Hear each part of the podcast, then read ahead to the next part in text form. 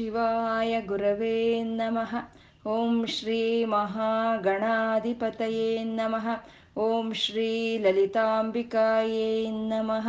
गुरुर्ब्रह्मा गुरुर्विष्णुः गुरुर्देवो महेश्वरः गुरुर्साक्षात् परब्रह्मा तस्मै श्रीगुरवे नमः श्रुतिस्मृतिपुराणानाम् आलयं करुणालयं नमामि भगवत्पादशङ्करं लोकशङ्करम् अज्ञानां जाह्नवीतीर्थं विद्यातीर्थं विवेकिनां सर्वेषां सुखदं तीर्थं भारतीतीर्थमाश्रये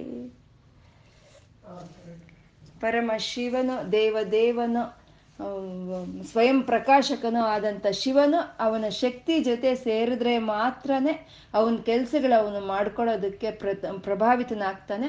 ಹಾಗಾಗ್ಲಿಲ್ಲ ಅಂದರೆ ಅವನಲ್ಲಿ ಸ್ಪಂದನೇನೂ ಇರೋದಿಲ್ಲ ಅಂತ. ಅಂತ ಹರಿಹರ ಬ್ರಹ್ಮಾದ್ರ ಆರಾಧನೆ ಮಾಡ್ತಾ ಇರೋವಂಥ ಅಮ್ಮನವ್ರನ್ನ ನಾವು ಒಂದು ನಮಸ್ಕಾರ ಹಾಕಬೇಕು ಅಂದರು, ಒಂದು ಸ್ತೋತ್ರ ಹೇಳಬೇಕು ಅಂದರು, ಪುಣ್ಯ ಇದ್ರೆ ಮಾತ್ರನೇ ಆಗೋ ಅಂತ ಒಂದು ಕೆಲಸ. ಅಮ್ಮನವರ ಒಂದು ಕಣ್ಣುಗಳನ್ನ ಒಂದು ಹತ್ತು ಶ್ಲೋಕಗಳಲ್ಲಿ ಗುರುಗಳು ನಮಗೆ ಇಲ್ಲಿ ವರ್ಣನೆ ಮಾಡ್ತಾ ಇದ್ದಾರೆ. ಅಂದ್ರೆ ಅಮ್ಮನವರ ಆ ಕಣ್ಣಿನ ಒಂದು, ಆ ಕಣ್ಣಿಗಳ ಒಂದು ಶಕ್ತಿ ಎಂಥದ್ದು ಆ ಕಣ್ಣಿಗಳ ಧ್ಯಾನದಿಂದ ನಮಗೆ ಬರುವಂಥ ಫಲಿತಗಳು ಎಂಥದ್ದು ಆ ಕಣ್ಣಿನ ಶಕ್ತಿ ನಮ್ಗೆ ಯಾವ ರೀತಿ ಉಪಕಾರವನ್ನು ಮಾಡ್ತಾ ಇದೆ, ಆ ಕಣ್ಣಿನ ಎಷ್ಟು ಶಕ್ತಿ ಇದೆ ಅನ್ನೋ ಅಂಥದ್ದನ್ನು ಈ ಹತ್ತು ಶ್ಲೋಕಗಳಲ್ಲಿ ಗುರುಗಳು ನಮಗೆ ತಿಳಿಸ್ಕೊಳ್ತಾ ಇದ್ದಾರೆ. ಅಹಹಸೂತೆ ಸವ್ಯಂ ಅಂತ ಹೇಳಿ ಅಮ್ಮನವರು ಮೂರು ಕಣ್ಣುಗಳು ಒಂದು ಕಣ್ಣಿನಿಂದ ಹಗಲು ಸೃಷ್ಟಿ ಆಗ್ತಾ ಇದ್ರೆ, ಆ ಎಡಗಣ್ಣಿನಿಂದ ರಾತ್ರಿ ಸೃಷ್ಟಿ ಆಗ್ತಾ ಇದೆ, ಆ ಮಧ್ಯದ ಒಂದು ಫಾಲನೇತ್ರದಿಂದ ಸಂಧಿಯಾ ಅನ್ನೋದು ಸೃಷ್ಟಿ ಆಗ್ತಾ ಇದೆ ಅಂತ ಅಮ್ಮನವರು ಕಾಲ ಸ್ವರೂಪಿಣಿ ಅಂತ ಹೇಳಿದ್ರು. ಮತ್ತೆ ಅಂತ ಅಮ್ಮನವ್ರ ಕಣ್ಣುಗಳು ಹೇಗಿರಬಹುದು? ಹೀಗೆ ಹಗಲು, ರಾತ್ರಿ, ಸಂಧ್ಯೆಯನ್ನು ತರ್ತಾ ಆ ಕಾಲ ಸ್ವರೂಪಿಣಿಯಾದ ಅಮ್ಮನವ್ರ ಕಣ್ಣುಗಳು ಹೇಗಿರ್ಬೇಕು? ಆ ಕಣ್ಣುಗಳ ಲಕ್ಷಣ ಎಂಥದ್ದು ಅಂದ್ರೆ ವಿಶಾಲ, ವಿಶಾಲವಾಗಿದೆ. ಕಲ್ಯಾಣಿ, ಮಂಗಳವನ್ನು ಉಂಟು ಮಾಡ್ತಾ ಇದೆ. ಸ್ಫುಟ ರುಚಿರ ಯೋಧ್ಯ ಸ್ಪಷ್ಟವಾಗಿ ಇದೆ. ಅದು ಆ ಶಕ್ತಿಗಿಂತ ಇನ್ನ ಬಲವನ್, ಬಲವಾದಂಥ ಶಕ್ತಿ ಯಾವುದು ಇಲ್ಲ. ಕೃಪಾಧಾರ, ಆಧಾರ. ಆ ಕಣ್ಣಿಗಳಲ್ಲಿ ಒಂದು ಸಮನವರು ಸುರಿಸ, ಸುರಿಸ್ತಾ ಇರೋ ಆ ಕರುಣಾ ರಸೆ ಅನ್ನೋದು ಧಾರೆಯಾಗಿ ಬರ್ತಾ ಇದೆ. ಇನ್ನ ಒಂದು ದೃಷ್ಟಿ ಅನ್ನೋದು ಮಧುರವಾಗಿದೆ ಅಪ್ಯಾಯಮಾನವಾಗಿ ಪ್ರೇಮದಿಂದ. ಒಂದು ಪ್ರಶಾಂತವಾಗಿ, ಆನಂದವಾಗಿ ಇರೋವಂಥ ದೃಷ್ಟಿ ಅಮ್ಮನವ್ರದ್ದು. ಮತ್ತೆ ಬೇಡಿದ್ದನ್ನು ಕೊಡೋ ಅಂತ ಭೋಗಭಾಗ್ಯಗಳನ್ನು ಕೊಡೋ ಅಂತ ಒಂದು ದೃಷ್ಟಿ. ಹಾಗೆ ಭೋಗಭಾಗ್ಯಗಳನ್ನು ಕೊಡ್ತಾ ನಮ್ಮ ಸಾಧನೆಯಲ್ಲಿ ನಾವು ಕೆಳಕ್ಕೆ ಬರ್ದಲೆ ನಮ್ಮನ್ನು ಕಾಪಾಡ್ತಾ ಇರೋ ಅಂತ ಒಂದು ರಕ್ಷಣಾ ಶಕ್ತಿ ಅಮ್ಮನವರು ಅಂತ ಹೇಳಿದ್ವಿ. ಮತ್ತೆ ಅಮ್ಮನವರ ಒಂದು ಕಿಡಿಗಣ್ಣಿನ ಒಂದು ಕಿರಿಗಣ್ಣು ಅಂತ ಹೇಳ್ತಾರಲ್ವ? ಆ ಕಿರಿಗಣ್ಣಿನ ಒಂದು ದೃಷ್ಟಿ ನಮ್ಮ ಮೇಲೆ ಬಿದ್ದರೆ ಸಾಕು. ಅದು ಬಹುನಗರ ವಿಸ್ತಾರ ವಿಜಯ ಅಂತ ಹೇಳಿದ್ರು. ಅಂದ್ರೆ ನಗರಗಳೆಲ್ಲ ವಿಸ್ತಾರವಾಗಿ ಬೆಳೆಯುತ್ತೆ ಅಂತ. ಅಂದ್ರೆ ನಮ್ಗನ್ಸುತ್ತೆ, ಇದೆಲ್ಲ ರಾಜರಿಗೆ ಅಲ್ವಾ? ನಮ್ಗೆ ಯಾಕೆ ಅಂತಂದ್ರೆ ನಮ್ಮಲ್ಲಿರೋ ಅಂತ ಒಂದು ಕಲೆನೇ ನಮಗೆ ರಾಜ್ಯ ಅಂತ ಹೇಳೋದು. ನಮ್ಮ ನಗರ ಅದೇ ನಮ್ಮ ಸಾಮ್ರಾಜ್ಯ ಅದೇ. ನಮ್ಮಲ್ಲಿ ಏನೋ ಒಂದು ಕಲೆ ಇದೆ, ಒಂದು ಹಾಡೋ ಅಂತ ಒಂದು ಕಲೆ ಇದೆ. ಅಥವಾ ಒಂದು ನೃತ್ಯ ಕಲೆ ಅನ್ನೋದೊಂದಿದೆ, ಅಥವಾ ಒಂದು ಕವಿತ್ವನೋ ಏನೋ ಒಂದು ಕಲೆ, ಅರವತ್ನಾಲ್ಕು ಕಲೆಗಳಲ್ಲಿ ಒಂದು ಕಲೆಯನ್ನು ಅಮ್ಮ ನಮ್ಮ ನಮಗೆ ಕೊಟ್ಟೇ ಇರ್ತಾರೆ. ಆ ಅಮ್ಮನವರ ಒಂದು ಕೃಪೆ ಅನ್ನೋದು ನಮ್ಮ ಮೇಲೆ ಇತ್ತು ಅಂತಂದ್ರೆ, ಆ ಒಂದು ಕಲೆಯ ಸಾಮ್ರಾಜ್ಯ ಅನ್ನೋದು ದೊಡ್ಡದಾಗುತ್ತೆ. ಅಂದ್ರೆ ಆ ಕಲೆಗೆ ನಮ್ಮಲ್ಲಿರೋ ಅಂತ ಒಂದು ಕಲೆಗೆ ಅದು ಪುಷ್ಟಿ ಸಿಕ್ಕುತ್ತೆ, ಅದು ನಾಲ್ಕು ಜನಕ್ಕೂ ಸೇರೋ ಹಂಗಾಗುತ್ತೆ ಅಂತ ಹೇಳೋ ಅಂಥದ್ದೇ ಬಹುನಗರ ವಿಸ್ತಾರ ವಿಜಯ ಅಂತ ಹೇಳೋ ಅಂಥದ್ದು. ಹಾಗೆ ನಮ್ಮ ಒಂದು ಭಾರತ ದೇಶದಲ್ಲಿ ಇರೋ ಅಂತ ಒಂದು ಎಂಟು ನಗರಗಳನ್ನ ಮೋಕ್ಷ ನಗರ, ನಗರಗಳು ಅಂತ ಗುರುಗಳು ಅದನ್ನ ಆಯ್ಕೆ ಮಾಡ್ಕೊಂಡಿದ್ದಾರೆ. ಅವು ವಿಜಯ ಕಲ್ಯಾಣಿ, ಅಯೋಧ್ಯ, ಮಥುರ, ಅವಂತಿಕ, ಭೋಗವತಿಕ ಅಂತ ಹೀಗೆ ಎಂಟು ನಗರಗಳ ಹೆಸರು ಹೇಳ್ತಾ ಇದ್ದಾರೆ. ಅಂದ್ರೆ ಯಾವ ಹೆಸರಿಂದ ಕರೆದ್ರೂ ಅಮ್ಮನವ್ರ ಕಣ್ಣಿಗೆ ಸರಿ ಹೋಗುತ್ತಂತೆ. ವ್ಯವಹರಣ ಯೋಗ್ಯ, ವಿಜಯತೆ. ಯಾವ ಕಣ್ಣಿಂದ ಕರೆದ್ರೂ ಅದು ಅಮ್ಮನವ್ರಿಗೆ ಕಣ್ಣಿಗೆ ಕರೀತಾ ಇದೀವಿ ಅನ್ನೋ ಅಷ್ಟು ಒಂದು ಹೊಂದ್ಕೊಂಡಿರೋ ಹಾಗೆ ಇರುತ್ತಂತೆ. ಮತ್ತೆ ಇಲ್ಲಿ ಗುರುಗಳು ಎಂಟು ನಗರಗಳನ್ನ ಅವರು ಆಯ್ಕೆ ಮಾಡ್ಕೊಂಡಿದ್ದಾರೆ. ಅದರಲ್ಲಿ ಒಂದು ಕಲ್ಯಾಣಿ ಕಲ್ಯಾಣಿ, ಮಧುರ, ಭೋಗವತಿಕ, ವಿಜಯ ಅನ್ನೋ ಇವು ಇವು ದಕ್ಷಿಣ ಭಾರತಕ್ಕೆ ಸೇರಿರೋ ಒಂದು ನಗರಗಳಿವು. ಕಲ್ಯಾಣಿ, ಮಧುರ, ಭೋಗವತಿಕ, ವಿಜಯ ಅನ್ನೋದು. ಮತ್ತೆ ಉತ್ತರ ಭಾರತಕ್ಕೆ ಸೇರಿರೋ ಒಂದು ನಗರಗಳು ಅಂದ್ರೆ ವಿಶಾಲ, ಅಯೋಧ್ಯ ಧಾರ ಅವಂತಿಕ ಅನ್ನೋದು ಉತ್ತರ ಭಾರತಕ್ಕೆ ಸೇರಿರೋ ಆ, ಅಲ್ಲಿ ನಾಲ್ಕು ನಗರಗಳನ್ನು, ಇಲ್ಲಿ ನಾಲ್ಕು ನಗರಗಳನ್ನು ಮೋಕ್ಷ ನಗರಗಳಾಗಿ ಆಯ್ಕೆ ಮಾಡಿಕೊಂಡ್ರು ಅಂತಂದ್ರೆ ಒಂದು ಜ್ಞಾನ ಅರ್ಜನೆಗೆ ಆಗ್ಬೋದು, ಒಂದು ಉಪಾಸನೆಗೆ ಆಗ್ಬೋದು, ಎಲ್ಲರೂ ಸಮಾನರೇ ಅಂತ ಇಲ್ಲಿ ಗುರುಗಳು ತೋರಿಸ್ತಾ ಇರೋವಂಥದ್ದು ಅದು ವಿಶಾಲ ಕಲ್ಯಾಣಿ ಅನ್ನೋ ಒಂದು ನಾಮದಲ್ಲಿ ಅಮ್ಮನವರ ಕೃಪೆ ಎಂಥದ್ದು, ಅಮ್ಮನವರ ಒಂದು ದೃಷ್ಟಿಗೆ ಇರೋವಂಥ ಲಕ್ಷಣಗಳು ಯಾವುದು ಅಂತ ತೋರಿಸಿದ್ರು ಮತ್ತೆ ಅಮ್ಮನವ್ರ ಕಣ್ಣುಗಳಲ್ಲಿ, ಮೂರು ಕಣ್ಣುಗಳಲ್ಲಿ ಒಂದು ಅಲಿಖನಯನಂ ಅಂತಂದ್ರೆ ಈ ಪಾಲನೇತ್ರ ಸ್ವಲ್ಪ ಕೆಂಪಾಗಿದೆಯಂತೆ. ಯಾಕೆ ಹಾಗೆ ಕೆಂಪಾಗಿದೆ? ಅದು ಕೆಂಪಾಗಿರೋದಕ್ಕೆ ಕಾರಣ ಏನು ಅಂತಂದ್ರೆ, ಈ ಶಂಕರಾಚಾರ್ಯರು ಸೌಂದರ್ಯ ಲಹರಿಯನ್ನು ಹೇಳ್ತಾ ಇದ್ದಾರೆ. ಸೌಂದರ್ಯ ಲಹರಿ ಅನ್ನೋ ಒಂದು ಕಾವ್ಯವನ್ನ ಆ ಶಂಕರರು ಅಮ್ಮನವ್ರಿಗೆ ಕೇಳಿಸ್ತಾ ಇದ್ದಾರೆ. ಅಮ್ಮನವ್ರ ಕಿವಿಗಳ ಕೇಳಿಸ್ಕೊಳ್ತಾ ಇದೆ. ಅತೀ ಮಧುರವಾಗಿದೆ, ಅತೀ ಶ್ರುಲಲಿತವಾಗಿದೆ ಅತೀ ಒಂದು ಆಸ್ವಾದನ, ಒಂದು ಅರ್ಹತೆಯಾಗಿರುವಂತಹ ಕಾವ್ಯಗಳನ್ನ ಶಂಕರರು ಹೇಳ್ತಾ ಇದ್ರೆ ಅದು ಅಮ್ಮನವ್ರ ಕಿವಿಗೆ ಕೇಳಿಸ್ತಾ ಇದೆ.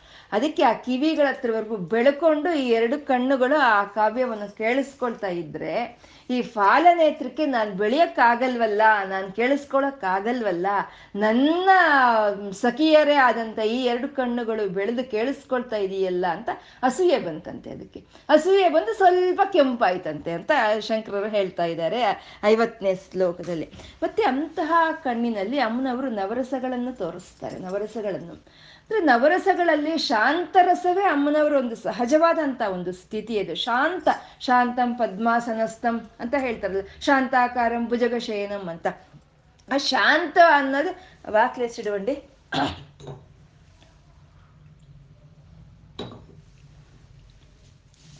ಶಾಂತವಾಗಿರೋದೇ ಅಮ್ಮನವರ ಒಂದು ಸಹಜವಾದಂತ ಒಂದು ಸ್ಥಿತಿ.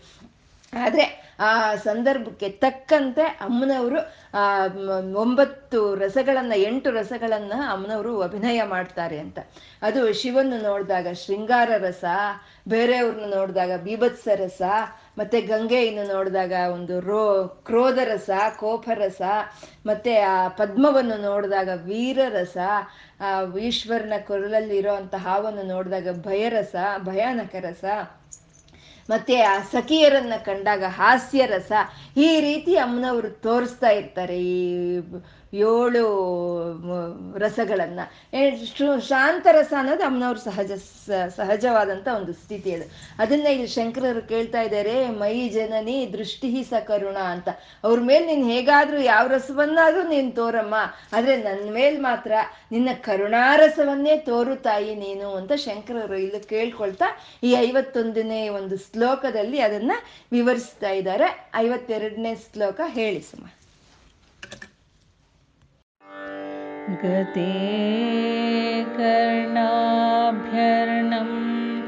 गरुतैव पक्ष्माणि दधति। पुराभेत्तुः चित्तप्रशमरस विद्रावणफले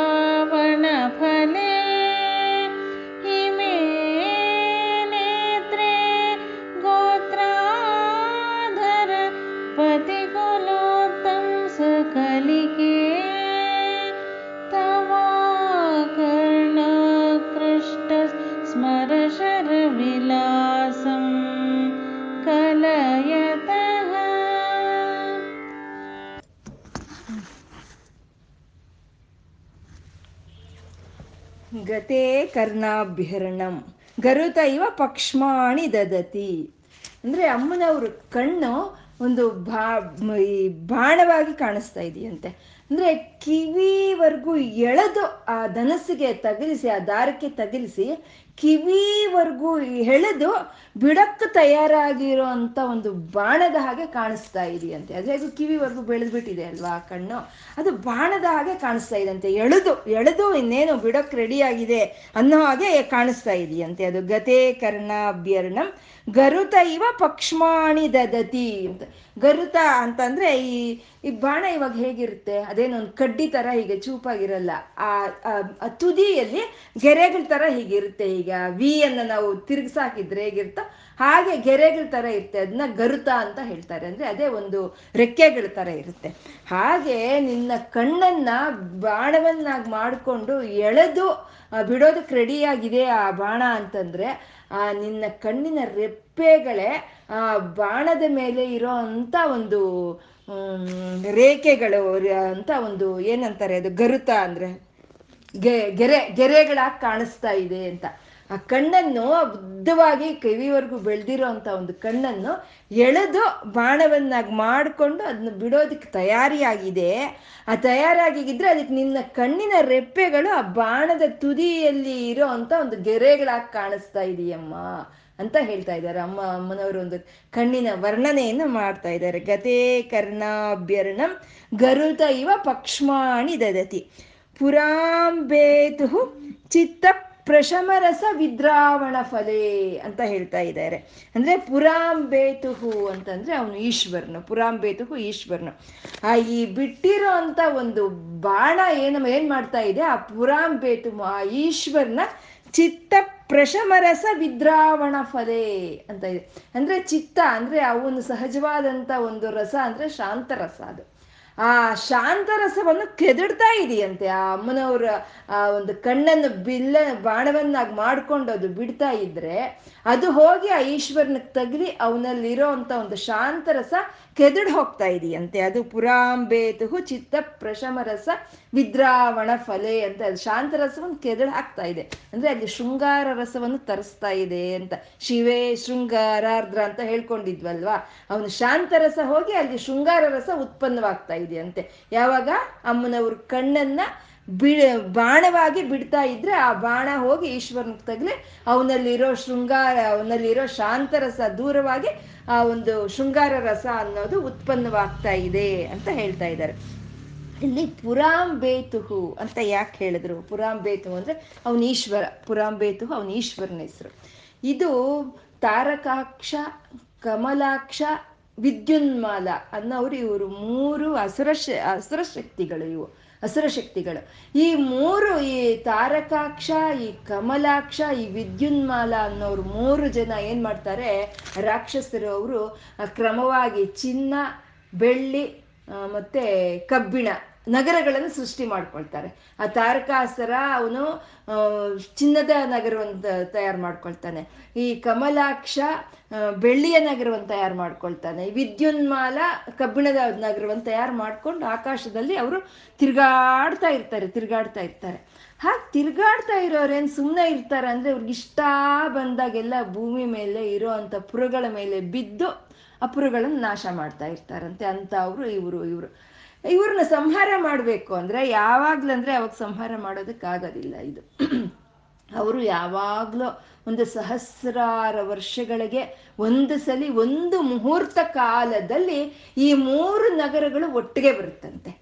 ಆ ಚಿ, ಆ ಚಿನ್ನ, ಬೆಳ್ಳಿ ಇತ್ತ, ಕಬ್ಬಿಣ ಮೂರು ನಗರಗಳು ಯಾವುದೋ ಒಂದು ಮುಹೂರ್ತದಲ್ಲಿ ಒಂದು ಸಾವಿರಾರು ವರ್ಷಕ್ಕೊಂದ್ಸಲಿ ಒಂದು ಕಡೆಗೆ ಬರುತ್ತಂತೆ. ಹಾಗೆ ಒಂದು ಕಡೆಗೆ ಬಂದ ಆ ಮುಹೂರ್ತದಲ್ಲಿ ಒಂದೇ ಬಾಣದಲ್ಲಿ ಅವು ಮೂರನ್ನು ಹೊಡಿಬೇಕಂತೆ.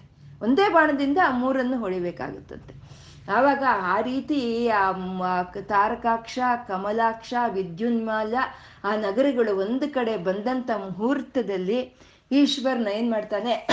ಈ ಭೂಮಿಯನ್ನೇ ರಥವನ್ನಾಗಿ ಮಾಡ್ಕೊಳ್ತಾನೆ.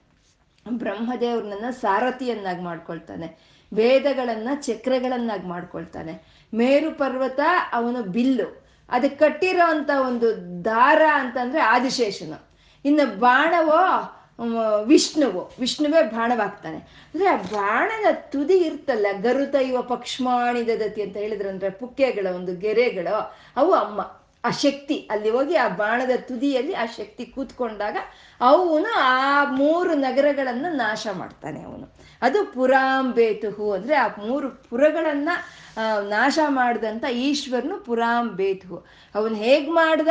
ಆ ರೆಕ್ಕೆಗಳಿಂದ ಕೂಡಿರೋ ಒಂದು ಬಾಣದಿಂದ ಮಾಡದ ಅಂತ. ಅದು ಯಾವುದು ಅಂದ್ರೆ ಅಮ್ಮನವ್ರ ಕಣ್ಣು ಅಂತ. ಆ ಕಣ್ಣು ಅನ್ನೋ ಒಂದು ಬಾಣದಿಂದ ಆ ಮೂರು ಪುರಗಳನ್ನ ನಾಶ ಮಾಡಿದಂತ ಈಶ್ವರನು ಅವನ್ ಪುರಾಂಬೇತುಹು ಅಂತ. ಇಲ್ಲಿ ಹೇಳ್ತಾ ಇರೋದು ಚಿನ್ನ, ಬೆಳ್ಳಿ ಮತ್ತೆ ಕಬ್ಬಿಣ ಅಂತ ಹೇಳ್ತಾ ಇದ್ದಾರೆ ಅಂದ್ರೆ ಇದು ಜಾಗೃತ್ ಸ್ವಪ್ನ ಸುಷುಪ್ತಿಗಳನ್ನ ಹೇಳ್ತಾ ಇರೋವಂಥದ್ದು. ಜಾಗೃತ್ನಲ್ಲಿ ಲವಲವಿಕೆ ಆಗಿರ್ತೀವಿ. ಅದೇ ಬಂಗಾರ ಅನ್ನೋ ಅಂತ ಹೇಳೋವಂಥದ್ದು.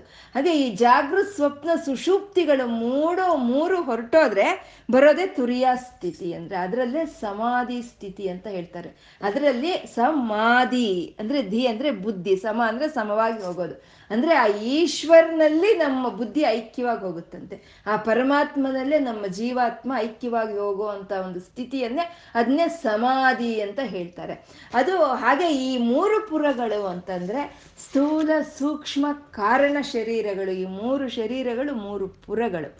ಈ ಮೂರು ಪುರಗಳು ಯಾವಾಗಲೂ ಒಂದು ಸಲ ಒಂದು ಕಡೆಗೆ ಬಂದಾಗೇನೆ ಈ ಜೀವ, ಈ ಜನ್ಮ ಅನ್ನೋದು ನಮಗೆ ಬರುತ್ತೆ. ಈ ಸ್ಥೂಲ ಶರೀರ, ಈ ಮತ್ತೆ ಈ ಸೂಕ್ಷ್ಮ ಶರೀರ ಅಂದ್ರೆ ನಮ್ಮ ಒಂದು ಕಲೆಗಳಾಗ್ಬೋದು, ನಮ್ಮ ಮನಸ್ಸು, ನಮ್ಮ ಭಾವನೆಗಳು, ನಮ್ಮ ಅಂತಃಕರಣ ಇವೆಲ್ಲ ಸೂಕ್ಷ್ಮ.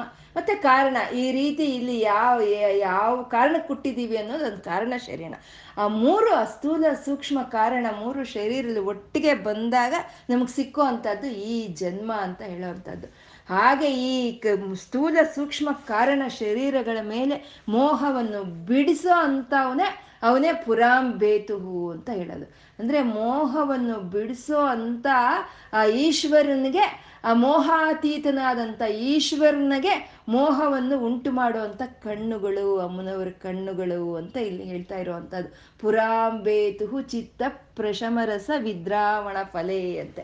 ಅದರಲ್ಲಿ ಬಿಲ್ಲಕ್ಕೆ ಓಣ, ಹೋಲಿಕೆ ಮಾಡಿದ್ರು ಅಂತಂದ್ರೆ, ಬಾಣಕ್ಕೆ ಹೋಲಿಕೆ ಮಾಡಿದ್ರು ಅಂದ್ರೆ ಅದ್ರ ತ್ರಿಪುರಾಸನ ಸಂಹಾರವಾಯಿತು. ಇಲ್ಲಿ ಕಣ್ಣು, ಆ ಕಣ್ಣೇ ಅಲ್ವಾ? ಒಂದು ಚೂಪಾಗಿ ಹೋಗಿ ಅವನ್ನ ಅವನು ಹೋಗಿ ಅವ್ನು ಚುಚ್ಕೊಳ್ತಾ ಇರೋದು ಆ ಈಶ್ವರನ ಹೃದಯಕ್ಕೆ. ಅಂದ್ರೆ ಅವಳು ನಿಜ ಬರ್ತೃ ಮುಖಾಂಬೋಜ ಚಿಂತನ ಏನ್ ನಮೋ ನಮಃ, ಯಾವಾಗ್ಲೂ ಅವಳು ಕಣ್ಣು ಈಶ್ವರನೇ ನೋಡ್ತಾ ಇರುತ್ತೆ. ತದೇಕ ಚಿತ್ವಾಗಿ ರೆಪ್ಪೆ ಹೊಡೆದಲ್ಲ ಹಾಗೇ ನೋಡ್ತಾ ಇದ್ರೆ ಇನ್ನು ಆ ಶಾಂತ ಎಲ್ಲಿ ಇರುತ್ತೆ? ಅದು ಕೆರಡೋಗಿ ಶೃಂಗಾರ ರಸ ಹುಟ್ಟಿ ಬಂತು ಅಂತ ಇಲ್ಲಿ ಎರಡು ವಿಧವಾಗಿ ಗುರುಗಳು ಈ ಎರಡು ಸಾಲಲ್ಲಿ ಹೇಳ್ತಾ ಇದ್ದಾರೆ. ನಾವ್ ಹೇಳ್ಕೊಳ್ತಾ ಇದೀವಿ ಅಷ್ಟೇ, ಅಮ್ಮನವ್ರ ಕಣ್ಣು ಅದು. ಆ ಕಣ್ಣನ್ನ ಹೀಗೆ ಬಾಣದ ಹಾಗೆ ಎಳೆದು ಬಿಟ್ಟಿದ್ದಾರೆ ಅಂತ. ಇಲ್ಲಿ ಗುರುಗಳೇನ್ ಹೇಳಿಲ್ಲ? ಯಾರ ಕಣ್ಣು ಅಂತ ಇಲ್ಲಿವರೆಗೂ ಏನು ಹೇಳಿಲ್ಲ. ಇವಾಗ ಹೇಳ್ತಾ ಇದ್ದಾರೆ, ಇಮೇ ನೇತ್ರೆ ಗೋತ್ರಾದರ ಪತಿ ಕುಲೋತ್ತಂಸ ಕಲಿಕೆ. ಆ ರೀತಿ ಬಾಣವಾಗಿ ಬಿಟ್ಟಿರೋಂಥ ಕಣ್ಣು ಆ ಪುರಾಂ ಬೇತುಹು, ಅವನ ಒಂದು ಶಾಂತರಸವನ್ನು ರಸವನ್ನು ಕೆದಿಡಿಡೋ ಅಂತ ಅಂತ ಒಂದು ಕಣ್ಣು, ಅದು ಇಮೇ ನೇತ್ರೆ, ಅದು ನಿನ್ನ ನೇತ್ರಗಳೇ ತಾಯಿ, ಅಂತ ಗೋತ್ರಾದರ ಪತಿ ಕುಲೋತ್ತಂಸ ಕಲಿಕೆ ಅಂತ ಸಂಬೋಧನೆ ಮಾಡ್ತಾ ಇದ್ದಾರೆ, ಅದು ಸಂಬೋಧನೆ. ಗೋತ್ರಾದರ ಪತಿ ಅಂತಂದ್ರೆ ಗೋ ಅಂದ್ರೆ ಭೂಮಿ. ದರಪತಿ ದರಗಳು ಅಂತಂದ್ರೆ ಅದು ಬೆಟ್ಟಗಳು, ಅಲ್ವಾ? ಈ ಬೆಟ್ಟಗಳೇ, ಈ ಭೂಮಿಯನ್ನ ಹೀಗೆ ಹಿಡಿದು ಇಟ್ಕೊಂಡಿರೋ ಅಂಥವು ಈ ಬೆಟ್ಟಗಳೇ. ಈ ಬೆಟ್ಟಗಳು ಹೀಗೆ ಹಿಡಿದಿಟ್ಕೊಂಡಿವೆ ಈ ಭೂಮಿಯನ್ನ. ಆ ಬೆಟ್ಟಗಳಿಂದಾನೇ ಆ ಈ ಭೂಮಿಗೆ ಈ ಸ್ಥಿರತ್ವ ಅನ್ನೋದು ಬಂದಿರೋ ಇವಾಗ ನಮ್ಮ ಶರೀರ ಇದೆ. ನಮ್ಮ ಶರೀರದಲ್ಲಿ ಈ ಮೂಳೆಗಳೇ ನಮ್ಮ ಶರೀರವನ್ನು ಈ ಹಿಡಿದಿಟ್ಕೊಂಡಿದೆ, ಅಲ್ವಾ? ಹಾಗೆ ನಮ್ಮ ಶರೀರವನ್ನ ಈ ಮೂಳೆಗಳು ಯಾವ ರೀತಿ ಹಿಡಿದಿಟ್ಕೊಂಡಿದೆಯೋ ಈ ಭೂಮಿಯನ್ನ ಆ ಬೆಟ್ಟಗಳು ಆ ರೀತಿ ಹಿಡಿದಿಟ್ಕೊಂಡಿವೆ. ಅದಕ್ಕೆ ಸಹಸ್ರನಾಮದಲ್ಲಿ ಜಡಶಕ್ತಿ ಜಡಾತ್ಮಿಕ ಅಂತ ಇದೆ. ಆ ಜಡ ಜಡ ಅನ್ನೋದನ್ನ ಈ ಮೂಳೆಗಳಿಗೂ ಜಡ ಅಂತ ಹೇಳ್ತಾರೆ. ಯಾಕಂದ್ರೆ ಕದ್ಲಲ್ಲ, ಮೂಳೆಗಳಲ್ಲಿ ಕದ್ಲುತ್ತೆ, ಕದ್ಲಲ್ಲ. ಹಾಗೆ ಬೆಟ್ಟಗಳು ಜಡಶಕ್ತಿ ಆ ಬೆಟ್ಟಗಳು ಕದ್ಲಲ್ಲ. ಆದ್ರೆ ಅದರಲ್ಲಿ ಆ ಶಕ್ತಿ ಇದೆ. ಆ ಶಕ್ತಿ, ಆ ಚೈತನ್ಯವೇ ಈ ಭೂಮಿಯನ್ನ ಹೀಗೆ ಹಿಡಿದಿಟ್ಕೊಂಡಿದೆ. ಅದಕ್ಕೆ ಈ ಭೂಮಿಗೆ ಸ್ಥಿರತ್ವವನ್ನು ಕೊಡ್ತಾ ಇದೆ. ಮಳೆಯನ್ನು ತರಿಸ್ತಾ ಇದೆ, ಬೆಳೆಯನ್ನು ಕೊಡ್ತಾ ಇದೆ, ಸಸ್ಯ ಸಂಪತ್ತನ್ನು ವೃದ್ಧಿ ಮಾಡ್ತಾ ಇವೆ ಈ ಬೆಟ್ಟಗಳು ಅಂತ. ಅದು ಗೋತ್ರ ದರಪತಿ. ಮತ್ತೆ ಅಂತ ಬೆಟ್ಟಗಳಿಗೆ ರಾಜ ಯಾರಪ್ಪ ಅಂತಂದ್ರೆ ಹಿಮವಂತ ರಾಜನು. ಹಿಮವಂತ. ಗೋತ್ರ ದರಪತಿಯವನು. ಗೋತ್ರ ದರಪತಿ ಕುಲೋತ್ತಂಸ ಕಲಿಕೆ ಅಂತಂದ್ರೆ ಅಂತ ಹಿಮವಂತ ರಾಜನ ಒಂದು ಕುಲಕ್ಕೆ, ಒಂದು ವಂಶಕ್ಕೆ ಕಲಿಕೆ ಅಂದ್ರೆ ಹೂವು ಅಂತ. ಅಂದ್ರೆ ಅಂತ ಒಂದು ವಂಶದಲ್ಲಿ ಆ ಮುಳಿಯಲ್ಲಿ ಹೂವಿದ್ದಾಗೆ ಇದೀಯ ನೀನು ಅಂತ.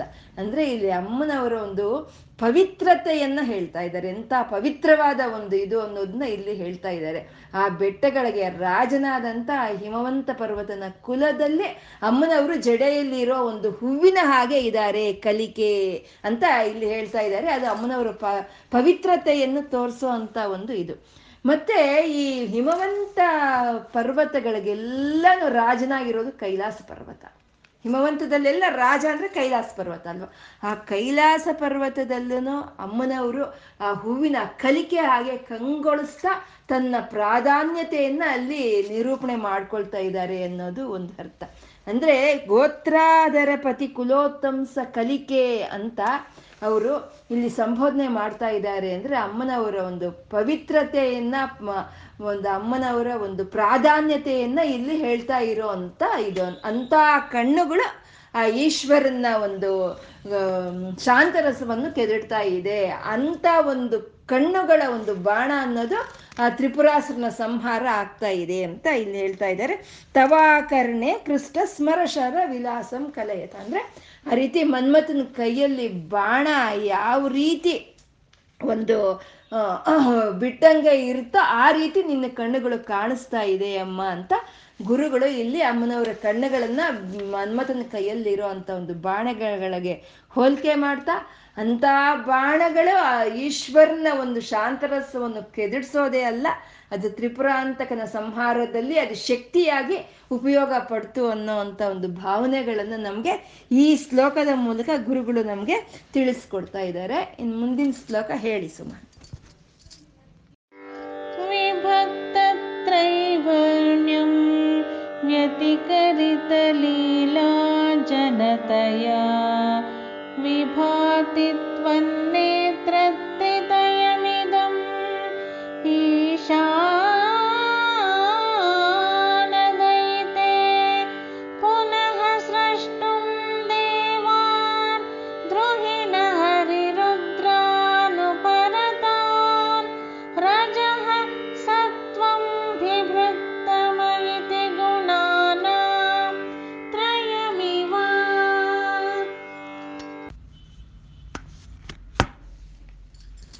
ವಿಭಕ್ತ ತ್ರೈವರ್ಣ್ಯಂ ಅಂತ ಇಲ್ಲಿ ಅಮ್ಮನವರ ಕಣ್ಣುಗಳು ಹೇಗಿದೆ ಅಂದ್ರೆ ವಿಭಕ್ತ ತ್ರೈವರ್ಣ್ಯಂ ವ್ಯತಿಕರಿತ ಲೀಲಾಂಜನತಯ.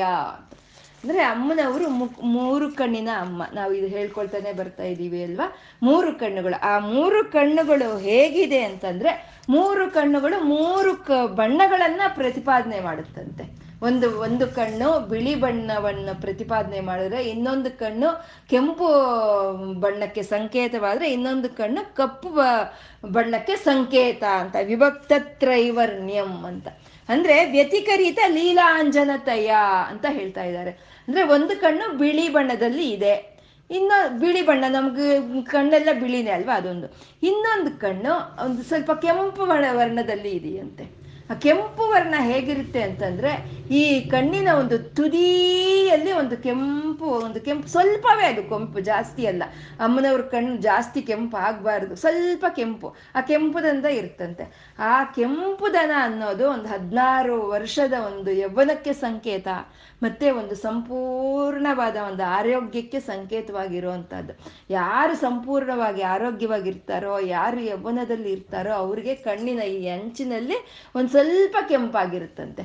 ಮಾಮೂಲಿಯಾಗಿ ಸಾಮಾನ್ಯವಾಗಿ ಕಾಣಿಸೋ ಅಂತ ಒಂದು ಬಿಳಿಯ ಬಣ್ಣ, ಮತ್ತೆ ಸ್ವಲ್ಪ ಕಾಣಿಸೋ ಅಂತ ಒಂದು ಕೆಂಪು ಬಣ್ಣ. ಈ ಎರಡೂ ಅಮ್ಮನವ್ರ ಕಣ್ಣಿನಲ್ಲಿ ಇದೆ. ಸ್ವಲ್ಪನೇ ಕೆಂಪು ಇರುತ್ತಂತೆ ಅದು ಹದಿನಾರು ವರ್ಷದವರಿಗೆ ಸ ಸಂಪೂರ್ಣವಾದ ಆರೋಗ್ಯದಲ್ಲಿ ಇರೋ ಅಂಥವ್ರಿಗೆ ಇರೋ ಇದನ್ನೇ ವಾಲ್ಮೀಕರು ರಾಮಾಯಣದಲ್ಲಿ ಶ್ರೀರಾಮಚಂದ್ರನ ಕಣ್ಣುಗಳು ಈ ರೀತಿ ಇದೆ ಅಂತ ವರ್ಣನೆ ಮಾಡಿದಾರಂತೆ, ವರ್ಣನೆ ಮಾಡಿದ, ಮಾಡಿದಾರಂತೆ. ಹಾಗೆ ಅಮ್ಮನವ್ರ ಕಣ್ಣುಗಳಲ್ಲಿ ಕಣ್ಣು ಒಂದು ಕಣ್ಣು ಕೆಂಪಾದರೆ ಒಂದು ಕಣ್ಣು ಬಿಳಿ ಅಂತ. ಮತ್ತೆ ವ್ಯತಿಕರಿತ ಲೀಲಾಂಜನತಯ ಅಂತ ಹೇಳ್ತಾ ಇದ್ದಾರೆ. ಅಂದ್ರೆ ಇನ್ ಮೂರನೇ ಬಣ್ಣವಾದಂತಹದ್ದು ಒಂದು ಕಪ್ಪು ಬಣ್ಣ ಅಂತ.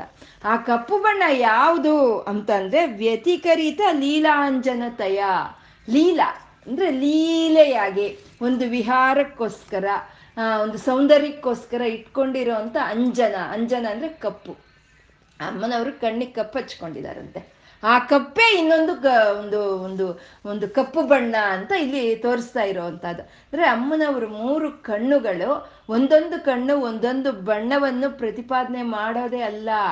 ಈ ಕೆಂಪು, ಈ ಬಿಳಿ, ಈ ಕಪ್ಪು ಮೂರು ಬಣ್ಣಗಳು ಮೂರು ಕಣ್ಣುಗಳಲ್ಲಿ ಇರುತ್ತಂತೆ. ಮೂರು ಕಣ್ಣುಗಳಲ್ಲಿ ಇರೋ ಅಂಥದ್ದು ಅಂದರೆ ಈ ಬಿಳಿ ಬಣ್ಣ ಅನ್ನೋದು ಅದು ಸತ್ವಗುಣಕ್ಕೆ ಒಂದು ಸಂಕೇತವಾಗಿರುವಂಥದ್ದು. ಈ ಕೆಂಪು ಬಣ್ಣ ಅನ್ನೋದು ರಜೋಗುಣಕ್ಕೆ ಸದ ಸಂಕೇತವಾಗಿರೋ ಅಂಥದ್ದು ಈ ಕೆಂಪು ಬಣ್ಣ ಅನ್ನೋವಂಥದ್ದು ಈ ಮೂರು ಬಣ್ಣಗಳು, ಈ ಕೆಂಪು ಬಣ್ಣ ಅನ್ನೋದು ಅದು ಒಂದು ರಜೋಗುಣವನ್ನು ಸಂಕೇತ ಮಾಡುತ್ತೆ.